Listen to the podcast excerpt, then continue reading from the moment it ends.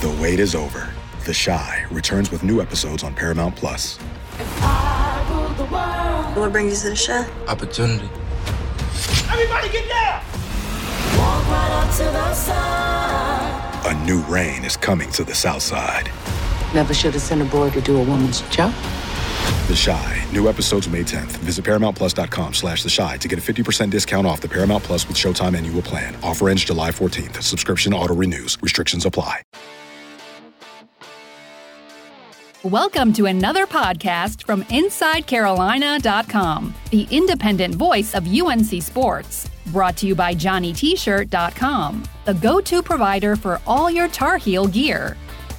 Welcome to the Inside Carolina podcast. We are sponsored, as always, by Johnny T-shirt and JohnnyT-shirt.com. I'm your host for this special Inside Carolina Roundtable podcast, and I'm joined by Tommy Ashley, Buck Sanders, Greg Barnes, and Gregory Hall. Guys, there has been an unprecedented occurrence going on that everyone is obviously aware of with the pandemic caused by the coronavirus, COVID 19.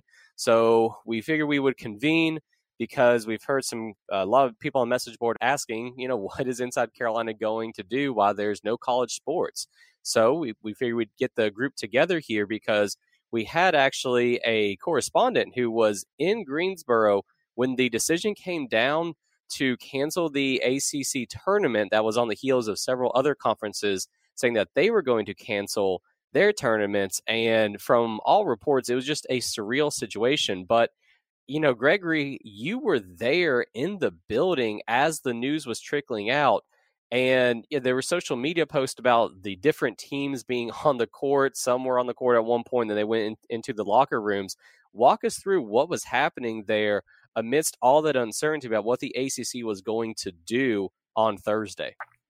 Yeah, so I got there right at the tail end of John Swofford's press conference with the media um, when he was asked about what he was going to do and how they had decided to not do any fans. Um, so there were no fans in the building. Um, they let families in later. But in that press conference, Swofford kind of said that uh, he he was on the phone with the other major conference commissioners and they wanted to have like a consensus uh, of what to do. And so, at his knowledge, at 11 a.m., they were going to move forward with the tournament. And he kind of said that. Um, he was asked about the difference between the NBA suspending their season since they had done that the night before, uh, actually during the Carolina game. Um, and he was talking about how, well, the NBA made the decision when one of their players contracted the virus. Uh, he mentioned that was the biggest difference. And you have to look at other things and other criteria and how to move forward with that. Um, he didn't really know the answer about whether or not they should cancel it because the NBA did and the ramifications with that. Um, and so then that ended around 11. Um, Florida State and Clemson were on the court doing their shoot around. Um, both teams went off after the shoot around and they came on to the bands. And at this point, uh, the American Conference and the Big 12 or the Big tw- Big 10 had canceled their tournament. So then the cancellations started rolling in, um, and all the media are on the court getting this in real time, seeing it on Twitter, seeing the statements being posted, and it's just kind of like the surreal thing about what is going on. Like Florida State is in front of me running their layup lines, having no idea what's going on.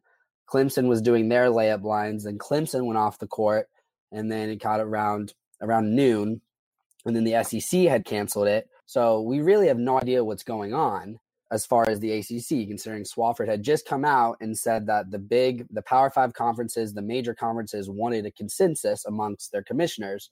Well, that didn't seem to be the case if these two teams are warming up and the other conferences are canceling their tournament. Um, so then Florida State came out one more time around 12 10, kind of 12 15, their final warm ups. The scheduled tip was 12 30, but then Clemson never came out. So now we're kind of like, well, does Clemson know something that Florida State doesn't? Or maybe Clemson was being precautionary. We don't really know. I don't really know that answer. Uh, and then Florida State went off the court. And at this point, the only two conferences that hadn't canceled their tournaments were the Big East, who was playing, St. John's and Creighton were in the middle of their first half and the ACC. Um, and so on the court are each team's cheerleaders and the bands. And the bands are having like a, a, ba- a pet band off. Florida State's band is going at it. Clemson's band is going at it, kind of back and forth deal. Um, and then the countdown to tip off clock stops right at 849. And then the that stops, and then we all see on Twitter the ACC released a statement. The tournament was canceled, which at that point we all knew it was coming. We just didn't know when. But it was eight minutes and 49 seconds till the teams were going to be introduced. Parents were in the stands. Um, but no one told the band or the cheerleaders that it had been canceled when we're on the us journalists are on the court saying, "Hey, tournament's done, not happening." Uh, people start getting to work, and then Swofford walks out. Uh, he grabs his microphone. Um, Florida State comes on the court. Clemson comes out of the court. Uh, Swofford explains his decision, talking about his precautionary measure um, and whatnot. And they they felt like it was based on all the other tournaments canceling and everything that was going on that it just they couldn't have the tournament any longer. And then Florida State did their they did the trophy presentation. Florida State was deemed the automatic qualifier to go to the to go to the NCAA tournament. Um, and then yeah, and then Clemson was on the court. Swofford commended Clemson for being out there um, and amongst the media swarm. And then it was over. Like, and then everyone got to work, and it was kind of this really surreal thing how ACC was essentially other than the Big East, which canceled it at halftime. But the ACC was like the last conference. So it was a crazy thing about what is the ACC doing, considering 90 minutes ago, Swofford said it was continuing as planned. And then his hand was kind of forced, I guess. We're not really sure with all the other conferences. So it was it was a weird, weird scene for sure. Yeah, Swofford didn't have a choice. Uh, when we were watching the North Carolina Syracuse game, on Wednesday night, I guess it was about halftime that we started to hear there are some rumblings that this tournament may not continue. Uh, and we actually thought that it may come out right after that Carolina game. And as we're working into the night, I think I posted my article like 3 a.m. We still hadn't heard anything. So we're saying, well, I wonder what's going to happen. And then Swofford comes out the next morning, says the tournament is going to go on.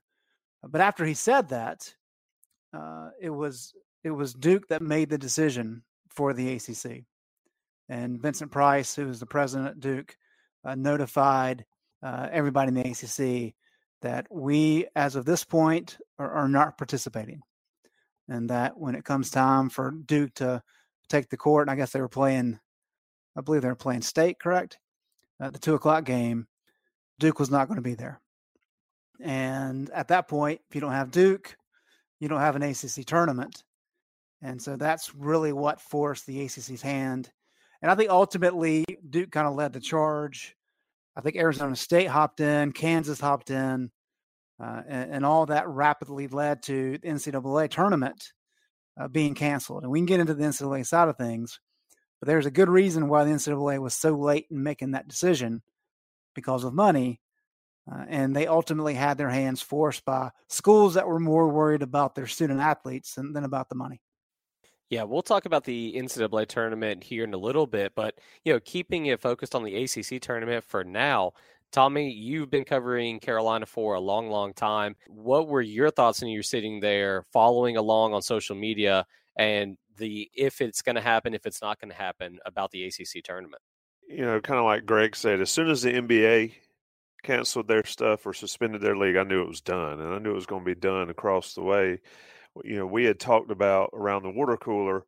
As soon as a player or an official or somebody has it or gets tested positive, then it's over for all sports. Um, and it was only a matter of time after uh, Rudy Gobert's announcement, the NCAA, uh, or excuse me, then you know the NBA did what they have to do, and then everybody followed suit. It's just bizarre. I mean, I don't know any other way to express the thought process because it's never been that way. You know, a lot of people have said, "Well, well what what are you going to do now, or what's next, or you know, what's Inside Carolina do next?" And we'll talk about that down the road in this podcast. Is the answer is I don't know. You know, I can't believe that the ACC tournament was canceled after Carolina was out. Probably wouldn't watch that much anyway and same goes for the NCAA tournament. But just for the fact, especially sitting at home this weekend, watching them show um, old games, Uh, you know, Big Ten championships, and all those things, it's just a bizarre situation that I, I don't think I personally may never be able to wrap my head around. I'm not sure anybody else will either. Bizarre is definitely the word that I would use to describe it as well. And Buck, you know, we saw some people on social media and even on Inside Carolina maybe be critical the ACC on both sides. One for taking too long to make the decision, and number two for possibly being too hasty. But I think this was just an unprecedented event, and I think Swofford, you know, kind of did the best that he could with it because there are a ton of different factors that have to play into this. But player safety, fan safety has to be number one. And I think that's what led to this. I mean, the delay is what it is, but I think at, at the end of the day, they just figured it was way too risky to continue on with the tournament. Unprecedented to an extent, yes. Um, now, uh, there was a period of time I wasn't alive then, just so that y'all know, and I, am not talking about the Civil War. It was like uh, World War II. Uh, when World War II came along, you know, they canceled, uh, basically had no real college football during that time or college basketball.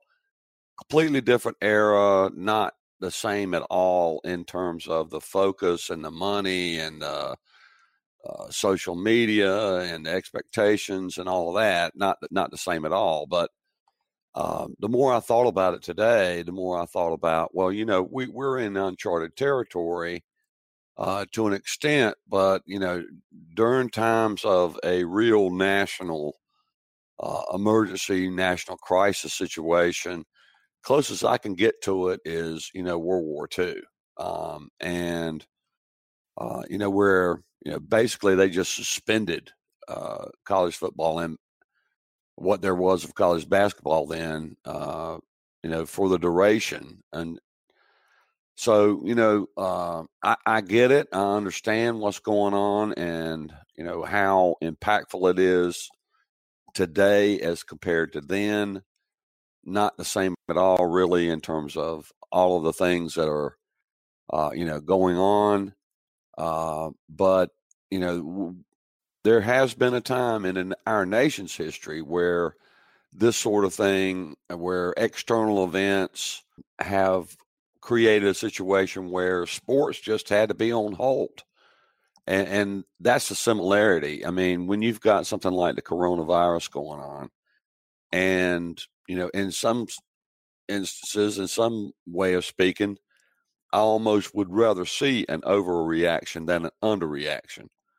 So uh, I'm looking at it from that perspective that, um, you know, th- the fact that they're doing it now may, you know, pay dividends down the road. So um, that's kind of where I'm at right now. And then moving on to the NCAA tournament, it was announced shortly thereafter the ACC and the rest of the conferences that they had canceled their conference tournaments that the NCAA tournament itself would also not go on this season. And Greg, I saw a couple reports that it was actually the ACC that was kind of the first conference that said we would not be sending teams into the NCAA tournament, and that was kind of the the leading event that led to that tournament being canceled. Did you guys get feedback on that? That actually was the ACC that was the first conference to step forward and say we're not going to be sending teams if you guys are going forward as planned. I don't know if the ACC was the first. You know what we do know is that the Ivy League really got all this started uh, when they canceled their tournament. But what the Ivy League said is, you know, our regular season men's and women's champions, they will receive the automatic bid to the NCAA tournament. And so the next step was okay, what happens along the lines of what you're you're talking about here? Uh, and again, uh, you know, Duke and Kansas, and I think Arizona State was the other one. Somebody can correct me if I'm wrong there. Were really the first three schools. So when you factor in Duke and its ties to the ACC, maybe that is the case. Uh, but that's what it was going to take for this tournament not to happen, because uh, you guys know I'm not a, a big NCAA fan. I think they run some great tournaments, and that's really about the extent of their their worth to the college landscape. But because they've mismanaged college football as poorly as they have, their only moneymaker is this tournament. They bring in over eight hundred million dollars just from their TV deal with this tournament, which is roughly 75% of their revenue for the year. This is how they make money. And so to this day, and you know, we'll never know, I don't think they would have taken the proactive step of canceling it unless legitimate big time programs like a Duke and a Kansas had made the decision for them. Uh, and then what you saw after the NCAA made that decision, everything kind of spirals quickly. Uh, and we get to the point, which we can talk about in a minute, about their decisions about spring athletes and, and potentially with, with the winter sports as well. Gregory, what was the atmosphere like on UNC's campus when all of this was happening? Obviously, Carolina had already been knocked out of the ACC tournament by the time that conference championship was canceled, and then Carolina was not making the NCAA tournament either. But still, I mean, you know, UNC have a very active student body when it comes to sports. So, what were you hearing from your students, your fellow classmates about all this as it was happening in real time?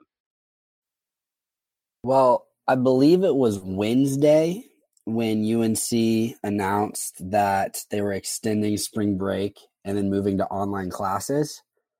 Um, so what I was hearing from my my friends and classmates and whatnot, I mean, the Thursday and Friday, like those first round games on Thursday and Friday, are a lot of sports fans' Christmas Day, right? I mean, you're sitting there from noon till midnight watching games all day. And now a lot of people don't have class on Fridays, uh, so that doesn't like I don't have class on Friday, so I could watch games all day long. People watch them on their computers in class. With technology now, you can do that. But the excitement was kind of like with that extra spring break week when the March Madness tournament was starting. I mean, people are going to be camping out watching games all day. So that was kind of what everyone's idea was some seniors were like, "Oh man, I'm not going to be on campus for my last two months." Yada yada yada. Um, but I mean, that's where the excitement was, right? Because you get to watch those games. Um, and then that was canceled. And I mean, you guys know, just like we've been talking about with myself, like myself, y'all, sports fans all around are just kind of like, well, what do we do now?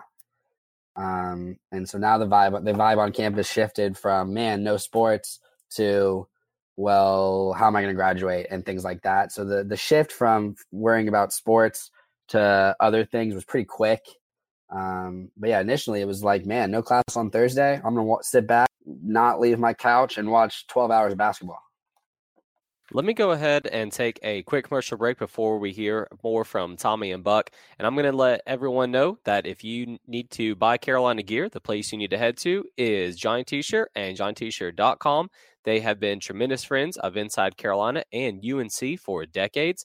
You can find everything that you could want for the spring and summer there at their location on Franklin Street. They have the absolute best customer service. If you can't make it to Chapel Hill, you can always shop online at JohnnyT-shirt.com. And also, if you are a subscriber to Inside Carolina, you get 10% off of your orders, either in store or online. You can get that 10% off code from the Tar Pit Premium Message Board or the Basketball Premium Message Board. So that's Johnny T-shirt and JohnnyT-shirt.com, your place to go for Carolina gear. So, Tommy, with the NCAA tournament, I mean, I, I agree with Greg. I was honestly a little bit shocked when the news came out that they actually were going to go ahead and cancel it before the games even kicked off. I mean, just because of the monetary reason there. When that news was trickling out, I mean, before the uh, actual announcement came, did you think they were going to cancel that tournament? And then once that decision was made, what was your reaction to that? You know, I kind of hit on it a little bit. I, I, was I surprised that the NCAA did it? Yes, for many of the same reasons Greg talked about. It's kind of like the uh, the business that makes all their money in December at Christmas time. You know, you can't cancel Christmas for those businesses, but they do, and bad things happen. So the NCAA has all this money wrapped up in the tournament. I didn't think they would um, do it lightly. So props to Duke and Kansas and Arizona State and whoever else that was involved with that to get that to happen because I, I don't think you can have that tournament as bad as people think. You know, Buck mentioned this. I'd rather it be an overreaction and we come back later and say, yeah, it, was a lot of overreaction than an underreaction and a lot of bad stuff has happened. That's always been my approach to all this kind of stuff. So when this was happening, they had to do it. they had to cancel it out because look, you had was it a, a ref in the CAA conference um, UNCW game? He tests positive. How many people are going to get it? I mentioned Gobert. You know, there's there's just no way without knowing the details of this virus that you could put non-paid athletes in a situation to perform while the big wigs made millions of dollars and the NCAA came to that you know that realization there and canceled it. Now, how do I feel about it? You know, it sucks not being able to watch basketball. I'm binging Narcos. You ask what people are doing. Netflix stocks probably through the roof because that's all I've been doing is watching that kind of stuff. But what do people like Greg and Gregory and Ross and all the sports writers and all the people that are involved in this? What do they do? That's what I'd be interested in hearing from Greg Barnes. Um, is what do you do for the next however long this goes on? Because I'm not sure that it's not going to go on through at least the summer and see how it's affected. So, uh, to make a, a short story very long, Jon, I'm not surprised the NCAA ultimately canceled, but left to their own devices, I don't think they would have. And I think if if you go with that line of thinking, it really just does come down to the fact that this is the event that makes the NCAA their money. So, uh, you know, Buck, I'll pose to you that same question, and let's go ahead and actually start um, discussing the ramifications now that the NCAA is going to have an entire calendar year without those millions of dollars. So, after you give us your reaction to the NCAA tournament being canceled, go ahead and let's start touching on what do you think this means for college basketball and all of college sports in the years to come. Well, uh, you know, I don't know who said it. Somebody said on the podcast here that they were surprised that the NCAA canceled. And I was not surprised in the least that they canceled. You know, the, the NCAA is under a huge microscope now for you know the name image and likeness thing that uh, college football players are not getting paid that uh, they're being treated like a uh, indentured servants at best i won't use the s word uh, in there to, to, avoid being hyperbolic but you know you, you've got these amateurs that are in school that are not getting paid and you're going to put them on the court when the night before the NBA, where their players are making mega bucks, uh, you know, you, uh, you, see things like, you know, Zion Williamson, uh, you know, saying that, you know, he's going to pay the salaries of the, the folks that work there in New Orleans for a, a month or whatever it was. Uh, he can afford to do that. He's a, he's getting paid huge bucks. But uh, the the the problem here is the NCAA has been under such a microscope about how they treat student athletes, from the transfer rules to name, image, and likeness stuff, and you know they're going to you know Congress saying, "Hey, you need to help us out here with some legislation." to put those amateurs on the court and and force them to play in that situation uh, you know the PR alone I know it's going to cost them millions of dollars and they might not be prepared for it at all it wouldn't shock me if they are unprepared if if they were prepared they wouldn't be the NCAA but uh, there was just from a PR perspective they just could not go forward with an NCAA tournament under those uh, circumstances. Um, what's next? Uh, you know, Tommy and Greg and Gregory can all chime in, but nobody knows what's next. That's that's the long and the short of it. We don't know what the you know the peak of uh, you know this uh, pandemic is going to be, how long it's going to last. We don't know if warmer weather is going to affect it. We don't know if it's seasonal. Um, we don't know any of that right now. There's a lot more we don't know than what we do know. So to speculate what's going to happen going forward, you know, uh, there's best case and there's worst case. And typically all of these situations uh, fall in between those two. But as far as actually knowing what's going to happen, none of us uh, know that at this point. Buck, I definitely agree with you as far as the paid or aren't playing with the NBA players. So making the these college athletes play is definitely not the right thing to do. But from the athlete perspective, especially seniors, like I mean, we saw how tore up Brandon Robinson was losing on Saturday on Wednesday to Syracuse and knowing that his season was over. But he kind of had that closure that okay, this was his last game. But other I mean, look at Dayton, San Diego State. Like there are seniors on those teams with those teams are in a position that they might not be in for a very long time that have worked their butts off to get there and then they're not they're not playing because the tournament's canceled. Like I, I understand and i totally believe it should be canceled but from that athlete perspective like they've got to be torn up and i mean today was selection sunday. Today was going to be a great day for a lot of kids and a lot of people and seniors that aren't going to play in the NBA. They're not going to play at the next level, but they're good enough to be in the NCAA tournament and to be in the greatest event that there might ever be in. Like that is very hard. And so I like as far as the decision goes, they they made the right one, but I think that kind of plays into why it took so long other than the money. Well, you know, Gregory, I, I don't think the the NCAA gave the feelings of those seniors that were involved two thoughts. I, I, don't think that came into play for the NCAA's decision at all. And a, as far as those uh, teams you mentioned and the players on it and Selection Sunday and playing in the greatest event, you know, all of that is true.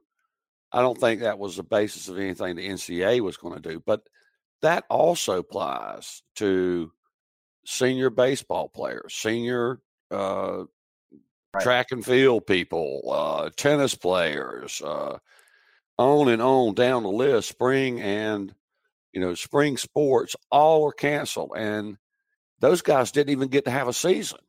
You know, I mean, right. they're just basically cut out of the picture altogether. And it's not that I don't feel for those people. I do. You know, I it's got to be crushing that uh, you know, you, here you are, you're all psyched about your, you know, you got a great team, and you know, I don't know, take the top ten uh, baseball teams in Baseball America for the, you know, uh, college, and they're all revved up, ready to go for the baseball season. All of a sudden, they don't even get to play, you know, a quarter of their games or, you know, an eighth of their games, whatever it worked out to be. So I feel bad for those players. But at the same time, going back to what I said before, um, the NCAA just could not have that situation where NBA players that are making millions of dollars get to sit out because of the risk to them of the coronavirus, where college players have to go out there and, and subsume that risk. And, you know, the fact that, uh, and I think Tommy's got something to say about this too, but, you know, the fact that for the spring athletes, you know, they've given them an extra year of eligibility. So at least that's something that the NCAA has done. They've they've got more on their table, and there's going to be a lot of making it up as they go from here on out, particularly because of the unknown, which we've already talked about. But uh, again, I think the overriding point was you can't have these amateurs out there exposing them to this risk so the NCAA can make 80, $800 million, whatever it is. And Buck, to your point there, it, which is why I said I was surprised they they they did. If left to their own devices, I don't think they would have canceled it, but they had to, like you said, because of what was all going around. Because I agree with you, I don't think uh, player safety or the concern for these athletes and their in early into their season played into the decision. I don't think it did, and maybe that makes me really anti NCAA. But I agree that I think that it was the the optic and uh, all of that stuff that the NCAA's hand was forced, and thus they had to cancel the tournament. Now, all of that leads, and I don't want to jump over on John leading into the next discussion, but I think we do need to discuss the scholarship deal, um, especially spring sports. That's a given; they should get an extra year. You know, good luck on the teams and the coaches figuring out how to do it. Um, but I think there is a very ripe discussion that we can have on the does winter sports do they get an extra year and i'm not so sure that should be the case but you you guys may have differing opinions and john i'm sorry because i know we were going there but i kind of jumped out of the boat first um, so i'll let you lead into it Oh, no worries, man. It, it's that podcast host mentality, but this was the uh, the roundtable discussion, so no worries. But you know, we have not heard from Greg Barnes over there. He's just been sitting silent. So you know, I'm going to give him the the first crack at this one. Greg, just let's go ahead and dive into those scholarships. How envious are you of the people that have to come up with a workable plan to not only deal with the scholarship limits on the spring sports, considering that coaches recruited already basically for incoming classes, but also have to deal with the fall sport question? Well, I'm always going to fall on the side of the student athlete so if you want to give these guys and girls an extra year of eligibility, have at it. And I think uh, to make that work is pretty easy. You just for one year, uh, basically you're removing the scholarship limits for a team, so that instead of 13 basketball scholarships, you've got 15 or 16, whatever, you know, whatever whatever that total may be. But to get into the nuance of it, let's take North Carolina for a good example. North Carolina's season ended on Wednesday. I covered the game.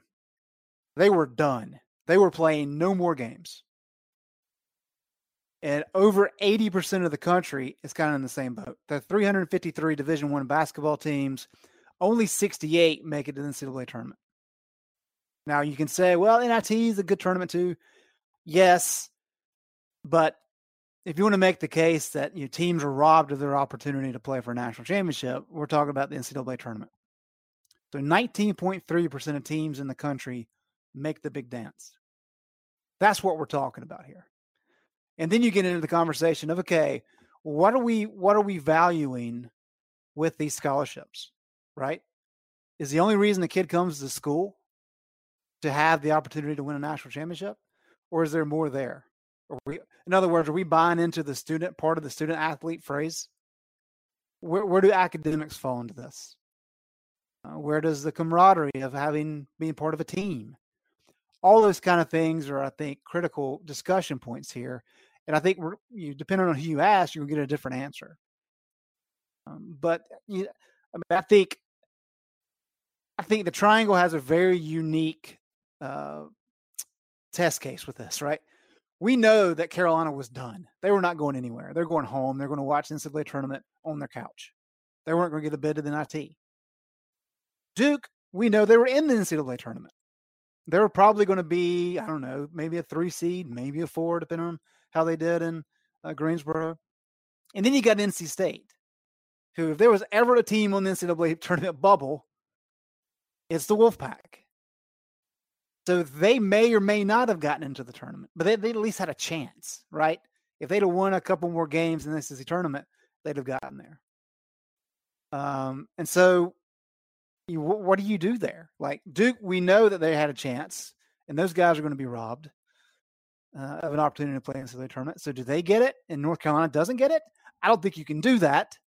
I think you have to say yay or nay wholeheartedly. But that's going to lead to these questions of wait a minute, Carolina wasn't any good this year. Why do they get another chance?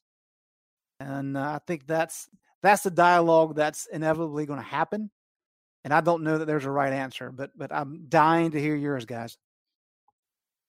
All right, someone jump on in. Who's got, got the it. first opinion? I, well, Greg, I agree with you. I think if they do it for, we all agree that spring sports, they all should get their year back. Everybody agrees with that.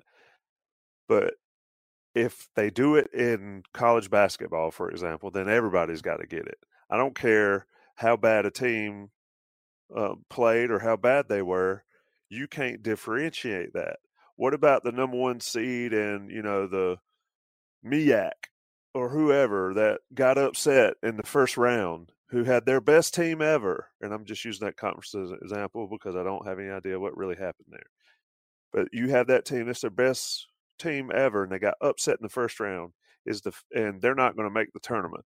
They won't make the NCAA tournament. So is their season quote over? So therefore, it doesn't apply to them. I don't think you can do that. You know, does does Brandon Robinson have a right to come back if he wants to? Sure. If you're going to have that, you know, for a team like Dayton, God, they'd love to have all their guys back and make another run at it. Same with Florida State. But the issue is is how do you apply that? You say you waive the scholarship limit and you have more scholarships. It's not that easy uh, to manage. It's, it's easy to say it, but to manage it, it's not that easy. But who's to say Duke doesn't lose in the first round of the NCAA tournament, or the second round, or or the or the Sweet Sixteen? How do you wait? Do you give um, their seniors a full year, or do you give them what games they missed? So they missed three games in the ACC tournament, a possible six in the NCAA tournament. You give them nine games to start the season. I don't know how you manage it. There's no way in hell the NCAA is going to figure out how to do it the only way they could remotely do it is it would have to be a blanket type thing that every team gets it. And I just think that'll be a cluster. You know, life is not fair. The sooner most college students learn that, the better we all are. That's just my get off my lawn type opinion, I guess. And as far as college basketball, I mean, it's not the only winter sport, right? Um, I mean, I'm more I'm closest with swimming, and their NCAA championships was supposed to be um, next week and the week after that. The women were first, and then the men followed. And I have a lot of close friends on the NC State swimming team, and I reached out to them just to get their thoughts and to like say sorry that this is happening because I under like with a sport like swimming, the regular season does not matter any close to as much as it does in say basketball or football right? Because those meets are just kind of going through the motions um, and then they've got one big meet in the middle that they're trying to qualify for the ncaa's and then they've got their conference meet that they're trying to last chance qualify for the ncaa's but the ncaa's is everything in a sport sport like that with swimming the main thing is olympic trials which is every four years well those are coming up in june so NCAA's is even a tune up for that. So when you're looking outside of just college basketball, there are other sports where they went through their season and the peak, which obviously the NCAA tournament for basketball is also the peak. It's a little different it's against some random team is different than a regular season game where if you lose in basketball, it really hurts your season. It can. Um, so that's where it gets tricky with winter sports because yes, basketball is the pinnacle it's the main winter sport, but you have these other athletes. So that if you give it to basketball, you've got to give it to everyone. Similar to your thing, Tommy, about well, if you give it to the teams that didn't make the NCAA tournament, you have to give it to the teams that weren't going to make it. And in keeping a little bit in line with what you said, Gregory, I mean, there's also looking on the NCAA website right here. I mean, you have National Collegiate Bowling, fencing, gymnastics, ice hockey, diving, track and field, and wrestling that are all listed as winter sports. And mm-hmm. as most of our listeners know, you know, a lot of those are are sports that have partial scholarships. You may have a couple guys or women that are all on full rides, but I would wager that probably a majority of them are not that they're actually you know pursuing other careers while also giving their time and effort towards a sport and on a partial scholarship so you know i think that a lot of kids are going to have an interesting question to ask themselves is if they're granted that extra year do they take it? Or is someone that maybe is pursuing you know like an engineering degree do they go ahead and go to grad school? Or do they stick around for another year and um and what's the scholarship weight then at that point and you know where does where is the money going to come from for these scholarships greg you know after hearing kind of the thoughts from tommy and gregory what's your take on that man Yeah, the, the cost of the scholarships is is kind of where I was going. Um, you know, there the NCAA big report a couple years ago is, is a little bit dated now, but I think it was a ten year report uh, four or five years ago. Found that uh, like only twenty percent of Division One schools actually made money, and you know we're we're talking. I think baseball, UNC, and, and UNC and the women's basketball tend to be the the biggest uh, net losses in terms of revenue. In baseball, I don't know what it is last year. We don't know we have that data yet, but typically baseball is right around a million dollars that it loses every year. Uh, and so, if we're talking about not only uh, granting scholarships for another year, but expanding that roster, I mean, now you're talking about a you know more significant hole. And uh, you know, one of the the big things about paying players, of course, is well, we don't have money to do that. And this is, I mean, I, as I've said before, I, I try to maintain uh, and, and, be non-biased, but I do have a bias against NCAA. And I can just see them using this situation of like, hey, look, you know what? We we did this thing for a year. We allowed teams to go into to use more money. Uh, we actually help them with some of that, and so we just don't have money in this conversation that we're having about paying players. I, I could see them using that as, as political uh, warfare, but may, maybe I'm wrong. Maybe I'm just getting old and skeptical and, and all those kind of things. But I do think that is a significant issue. All right, Buck, we haven't heard from you yet. So let's go ahead and wrap up this portion of the podcast with this. Turn it over to you. You know, what we're not talking about really is the elephant in the room as far as scholarships go and you know how to uh, restart them or give people an extra year and so on and so forth if the data i'm seeing on the pandemic i mean there is no guarantee there there is going to be um, winter sports in 2020 I mean, uh, I, don't shoot the messenger here. You know, don't everybody freak out and say, "Oh, Buck is saying this." I'm just. What happens if okay they they give all the basketball players an extra year, and then when basketball season starts, it gets canceled again. It gets canceled from the start in November of next year. Uh, or what if football is uh, canceled or delayed? I mean, there's no guarantees. We're in uncharted territory here. We don't know what's going to happen. Um, the uh, possibility of a vaccine seems to be a long ways off, and uh, you know there's there's a lot going on in terms of you know how many cases are going to have, and uh, you know what it's going to look like. What's what's it going to look like in July, late July, when they're getting ready to start fall camp? where are we going to be at in terms of how rapidly is this increasing? So, uh, you know, football season, I'm just saying, could get canceled. And if uh, if that gets canceled, maybe basketball gets season gets canceled. So then what do you do? And there's not going to be any money coming in. That's the second point of that. It, I mean, there'll be money coming in, I assume from some sources, I don't know what ESPN would do or other television networks would do if there was no season, but certainly there's not going to be any season ticket sales. So, how do you fund all of those scholarships and so on and so forth? How do you fund the athletic department when you're not able to sell football or basketball tickets? So, there, there is so much yet we don't know. Like I started out in, in this podcast saying, there's so much more we don't know than what we do know. So a, a lot of those things are going to just have to be figured out as we go along, and a lot of it's going to depend on you know how the pandemic plays out. Uh, there's so much that we don't know. Um, so I, you know, to give everybody in winter sports another year of you know of of uh, another scholarship when you know the, basically just the postseason was uh, done away with.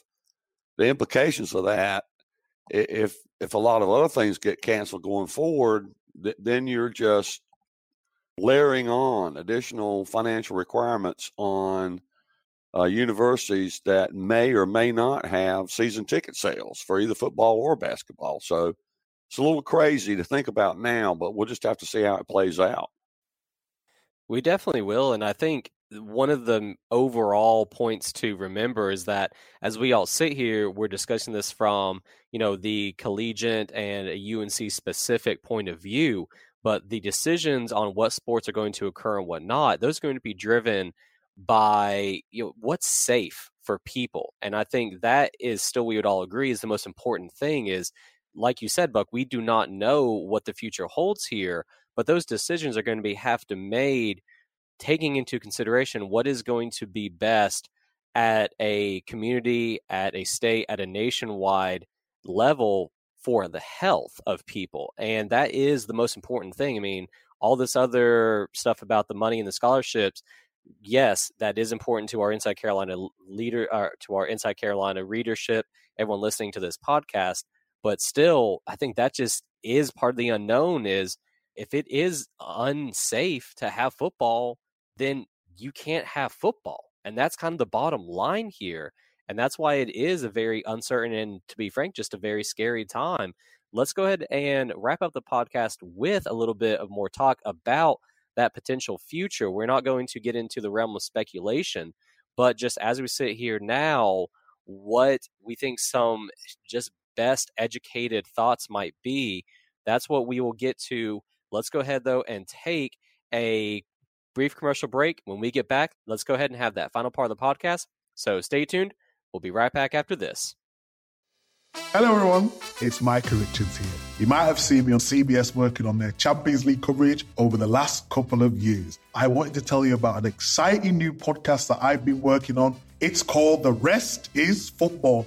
It's me, alongside Gary Lineker and Alan Shearer, two absolute legends of the game. The show combines topical debate from the world of soccer along with outrageous tales from our careers. And I mean, outrageous. Just search The Rest is Football wherever you get your podcasts. All the best from Big Meats.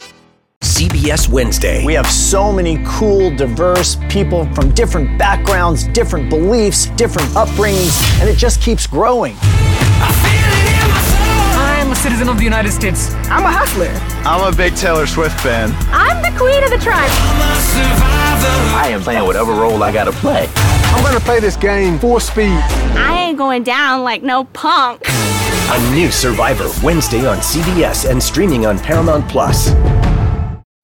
And we're back with the Inside Carolina podcast. Jonathan Seiglie here with the Inside Carolina Roundtable of Tommy Ashley, Buck Sanders, Greg Barnes, Gregory Hall. So, guys, let's go ahead and transition then to that uncertain future because, like Buck said, I mean, football is not a guaranteed yet. So, Tommy, as we sit here in March, it may be unfathomable to some people, but really a decision about that is going to have to be made at some point. I mean, if football really is in danger, I mean, that pays the bills at most colleges for every other sport.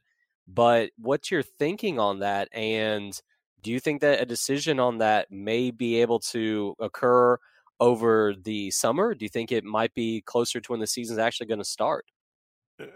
You know, without I'm not a scientist. I've been watching a lot of stuff. You, you it's hard to know what to watch and what to ultimately believe, but you know, I don't think that discussion or that debate is um, you know, up for really we even need to discuss until we get much much closer to it. Now, if we're in June or July and we're still in the same situation where things are shut down and all, then it, then it becomes a viable discussion. But you know, I think we let it play out, and and what happens. It is interesting, um, you know, and everybody talks about in the, you know, with the NCAA tournament, you got Dayton, Florida State, all those teams. I mean, there's going to be a lot of hype going into this season, and it's going you know, there's going to be thoughts of the unknown, thinking about what happens if it doesn't happen. But again, for our purposes, and I, you know,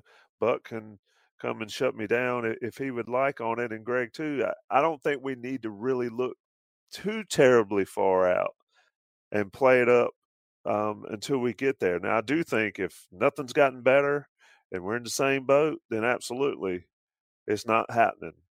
And how they deal with it, who knows? Because it, it, will move into bizarre. It will move beyond bizarre and into just um, where do we go from here?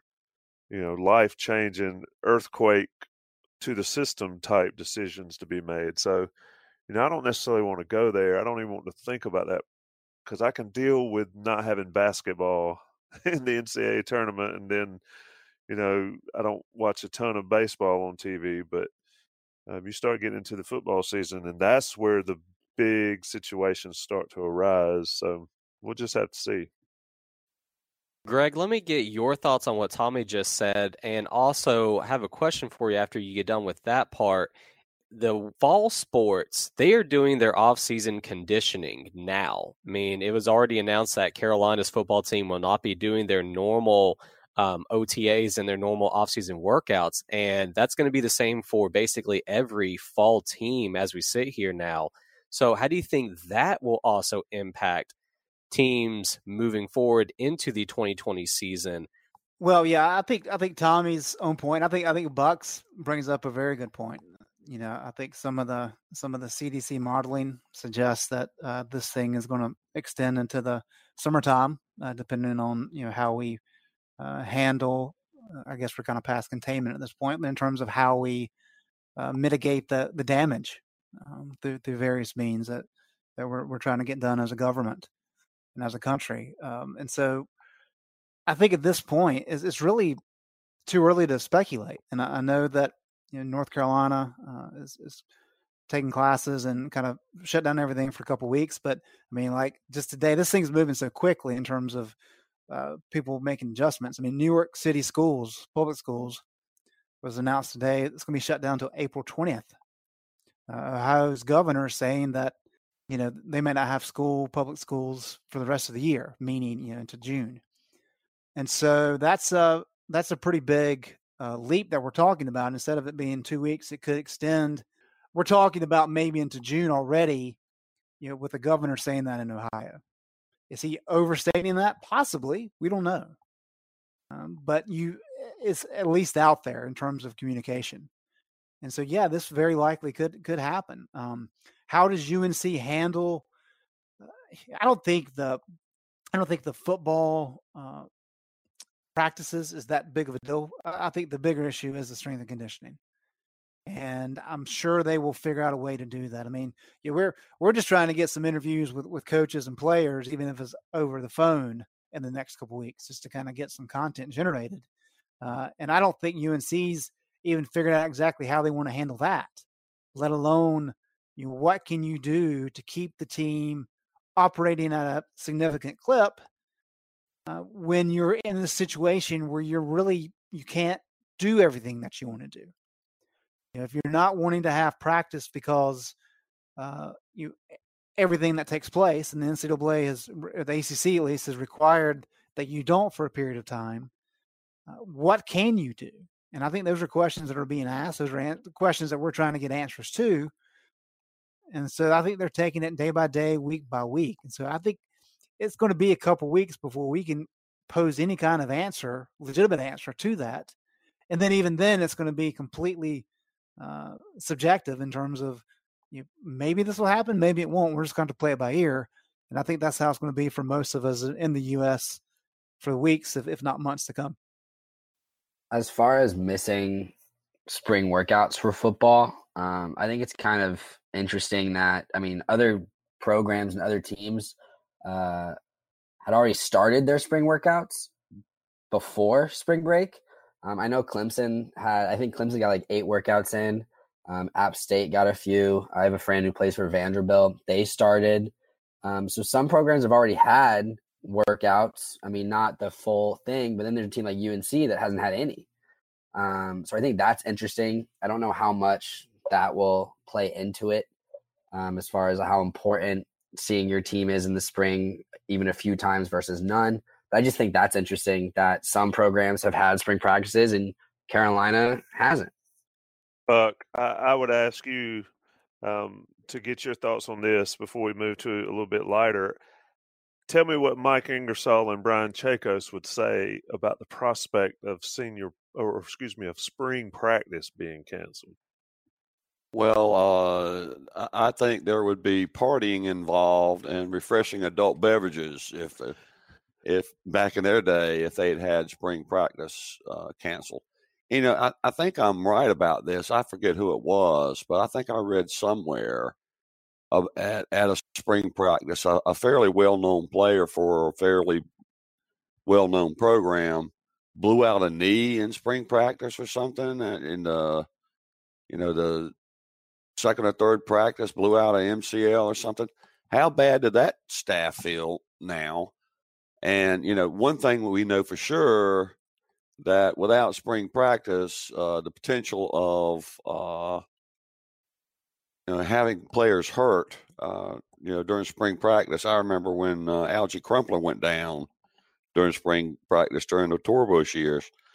So th- there's that. I think that uh, you know Brian Hess asked that spring practice be delayed so that they could have additional two weeks of uh, strength and conditioning in and you know I, I assume they're still having uh, strength and conditioning things.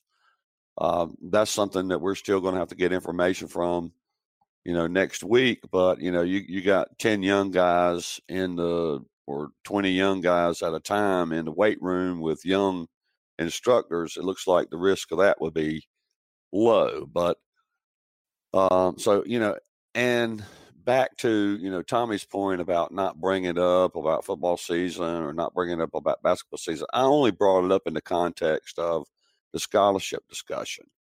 If you were to award scholarships to you know all the, the students that played winter sports, uh, give them an, another year of eligibility without even knowing there's going to be a season the following year and no ticket sales, then and Greg mentioned earlier, only about 20 uh, Division One programs even turn a profit.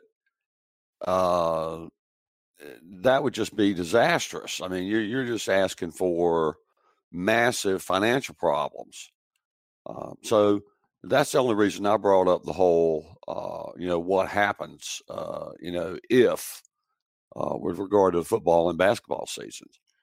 But um, you know, I, I'm being encouraged by my cohorts here to move on to what we're doing when there are no sports to watch. And I'll go first, and I'll let whoever raps raps. We have a new puppy in the household. Uh, so uh, a nine week old puppy in the house. So we have plenty of things to occupy us in terms of uh, you know all the things you have to teach a dog you know when they first arrive to your house in terms of their bathroom etiquette and all that. So uh, I, I, haven't had much uh, opportunity to really miss uh, sports programming you know over the last week or so um, but you know whoever wants to go next with how you're filling your time during the uh, uh, sports deficit we're experiencing right now uh, you can you can go there Let's go ahead and start with the youngest. Gregory, what are you doing now on campus without any sports to watch, man? Well, I spent, uh, I think I logged 12 hours on PlayStation yesterday. And so then my mother kicked me out of the house today. And I spent the last six hours at the park getting my butt whooped by some seventh graders at soccer and wiffle ball. So, uh, why am I not surprised? I'm, I'm feeling. which part? Getting kicked out of the house or getting my butt whooped? All, all of it, all together. Because the twelve, the, the, twelve hours of PlayStation leads to the butt kicking by the seventh grade. Greg, Greg, I wouldn't even yeah. have asked Tommy that question. I know. I set myself up. We uh we played five innings of four v four, and I lost. My team lost six to five, and I they uh seventh graders did a Gatorade shower in celebration. It was uh it was fun stuff. Nice. Greg Barnes, were you ever uh, a gamer growing up? Could you ever spend 12 hours just sitting down there in front of a TV screen or computer screen, knocking out whatever Atari, you know, uh, I don't know, Greg. What were the popular games that were out there when you were growing up? So I did play some Atari, but Nintendo came out kind of the mid to late '80s, which is when I was uh seven, eight years old, and so okay. I latched on to that. But if I if I tried playing video games for more than like an hour, I'd, get beat. Um, so I, I, never grew up kind of as a as a video junkie. My, my kids trending that way, uh, so that's not really in my DNA. And I'm not really a TV watcher. We've got a few shows that we'll watch. Uh, mainly, I'll watch sports, and that's it. And so, uh, was at a friend's house earlier today, and uh, there was a rugby match, and I was like, "Great, is this live?" And he's like, "Nope." So the only thing we've been able to find is badminton and bowling. Uh, and mm. so that's that's about the extent, and that that's driving me crazy. So I'm going to yeah, have to. You're going to uh, have to widen your field of interest, Greg. Woo, I am. I am. You should so, you should go to the bowling alley and take up bowling yourself. Yeah, maybe, maybe. And uh, the fact that the uh, the schools are closed, uh, yeah. So I'm gonna I'm gonna work really hard to find uh, put a lot of pressure on UNC to give us access to players and coaches so I can uh, fill my time appropriately and not be driven crazy by the by the young ones who are celebrating because they don't have school for two weeks at least. See, I'm not even going to ask Tommy the video game question. We all know what the answer is to that. So, you know, Tommy, what what are you doing nowadays out there? And uh, what do you the... mean? What do you mean, Jon? You don't think Tommy could be a uh, gamer? Dude, gamer interests. I thought Come you on, knew man. me, man. Yeah, go What- ahead and what- what's up name with that? n- name three different gaming stations, Tommy. Well, no, you see, Tommy's got older kids though, so of course you know what they are because you had to buy them for him. My kids are the luckiest teenagers ever because I look, I was playing Sega Bulls versus Lakers with uh, Brian Reese, Derrick Phelps, and all those guys in Granville Towers back in the day. Um, unfortunately, being old now, I've still got it all. I mean, I'm staring at an Xbox One X, PlayStation 4. My kids have all those things too. Um, Gregory, what's your gamer tag, man? I'm a I'm Carolina 93 on Xbox and PlayStation. If you want to get your butt whipped by a grown up too, I will take you in some 2K or whatever you got. but yeah, I mean, I've been watching TV. Um, I tried to watch that rugby match. I saw. I thought it was live though, Greg. I'm disappointed that it wasn't live. I watched some of that. I can't figure the rules out there. I do enjoy watching cricket, so if they throw some cricket on there, um, that would be an interesting watch. But I've been, uh, like I said earlier, I've been binging Narcos, and um, got through the first season this weekend, working through that, learning a little bit about Pablo Escobar and all. But unfortunately, um, or fortunately for me, I got an Apple Watch for my birthday last year, and my goal is to uh, fill my rings every day. So I can't actually sit around and play video games for 12 hours in a row. So we do get out, walk the dog a lot, whatever it takes to do something other than staring at a ball bouncing on a court. It's hard to believe that there's not any out there. But uh, as soon as ESPN drops the Jordan doc, like they need to go ahead and do, I'm sure I'll be watching that for 10 straight hours. You should live stream an IC five on five basketball game. Man, don't, don't you don't want to get embarrassed. I, I I've heard that Seiglie is that guy at the Y. If you play him, Really? Really? okay. You don't kn- actually no. You you do know a couple guys I I I have played basketball with. No, never mind. it's like I'm too old for some young guy to try to, you know, take it too seriously. So I'll stick with playing golf with Buck and Greg, and um, slow man, old man sport. That's I about do- my extent. I do not take it seriously because I know I suck. So, I mean, all I've been doing is sitting inside watching TV, and then the wife and I have gone hiking. Hiked uh, six miles on uh, over there at the Eno uh, State Park the other day. So that's it. I look forward to Greg getting some coverage from the coaches. Hopefully that works out, and I look forward to us uh, doing these podcasts. If folks are listening, serious question. If folks are listening, tell us what do you want us to hear us discuss. Uh, we can get Jason Staples involved. He can break down um, some film and do all that kind of stuff. We can discuss greatest teams, what the football team is going to look like, position by position, whatever you need. Let us know what you guys out there want to hear, and we'll get it put together. Because um, it might be a while before we have some live sports to talk about. We've got some ideas too. The Coast to Coast Basketball podcast will be going on later on this week.